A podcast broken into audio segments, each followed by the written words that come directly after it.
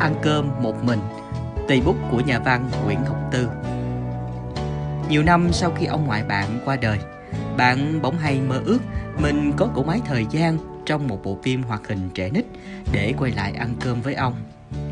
Trong cái quá khứ có nhiều thứ đáng phải chỉnh sửa, Bạn muốn làm chuyện đó trước tiên với những bữa cơm mà ông ngoại bạn phải lủi thủi ăn một mình. Thức ăn nguội lạnh vì bạn dọn sẵn từ sớm để ra vườn cho khỏi vướng. Một kiểu ngược đãi hồn nhiên. Năm đó bạn 16 hoặc nhỏ hơn như bạn vẫn thường ao ước. Để chống chế, ừ thì lúc đó mình còn non dại. Chắc bạn cũng bực mình bực mẩy khi bỏ học về nhà ở hữu hỷ với ông già. Chắc bạn cũng mặt mũi chù ụ khi lo cơm nước giặt giũ. Và khi nghe tiếng đũa khua bời rời sau vách. 16 tuổi đã không mảy may chạnh lòng Chỉ nghĩ trời đất ơi mình lu bu công chuyện quá Làm cho xong đã. Lúc đó bạn vẫn ở quanh nhà Bên hè hay sau sàn nước Nghe tiếng đũa chạm rời rã trên miệng chén Biết đã già buổi sáng rồi. Lúc đó bạn không biết Mình vừa nghe được âm thanh được xếp vào những âm thanh buồn nhất cuộc đời. Cái chỗ khuyết bên vách nồi cơm sau bữa ăn của ông ngoại cũng vì vắng mà cạn hều. Khi ông qua đời, bạn có đôi khi nghĩ rằng bạn đã để mất ông ngay từ những bữa cơm ông phải trợn trạo nhai trong hiu quạnh. Ăn cơm một mình không phải là dễ chịu lắm.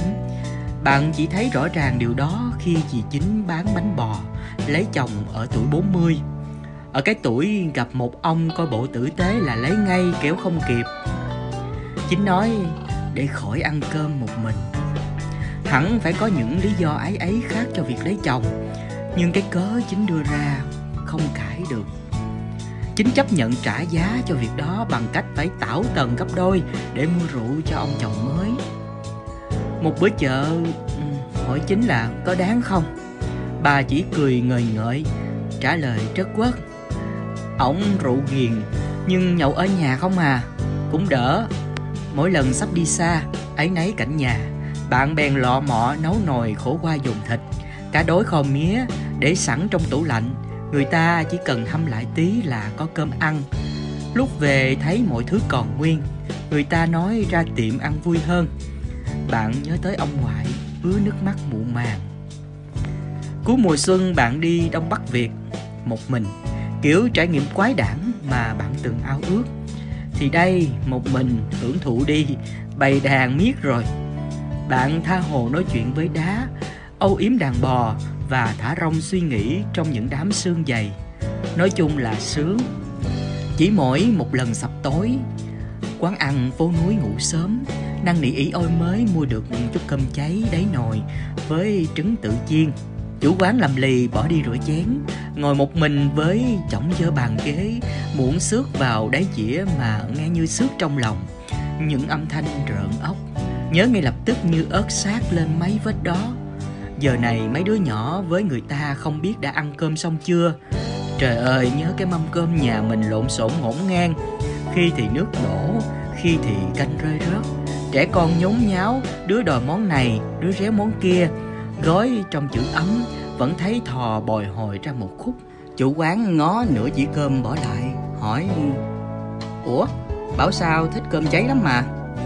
Bạn thưa thích lắm hồi nhỏ lên mâm là đào lấy cơm cháy lúc hãy còn nóng giòn má sẽ rưới lên chén cơm ít nước cá kho à, vài cái tớp mỡ còng queo beo béo. Má không bao giờ để bạn vừa ăn vừa hát hoặc chổi tay lên cầm hoặc còng lưng xuống hoặc làm rơi mấy hộp cơm. Nhưng đó là những bữa cơm cháy cả nhà quay quần sau một ngày làm lụng tan tác. Không phải một mình trên đất lạ và bạn một mình mếu máu nhai như trong miệng có nắm dâm bào. Bạn từng thấy có nhà tới bữa cơm phải chờ nhau đông đủ, cũng có nhà ai đói nấy ăn, cho tùy nghi, cho người đi về muộn, khỏi mang cảm giác nặng nề. Nhưng mỗi lần ông ngoại từ ký ức chống gậy về, và bữa cơm trên cao nguyên đá, và người đàn bà bưng bánh tiêu bánh giò qua nhà hớn hở cầm trên tay chai rượu, và tuổi tác chất chồng. Và đôi lúc thấy mình dường như đi lạc trên đời đã làm bạn nghiêng về phía mâm cơm náo động. Để trồng trành cho lắm cũng muốn níu lấy mà về kịp hẹn. Ăn cơm một mình, nghe vắng lại tiếng mình, thấy chỉ bóng mình cũng không phải dễ chịu lắm. Ừ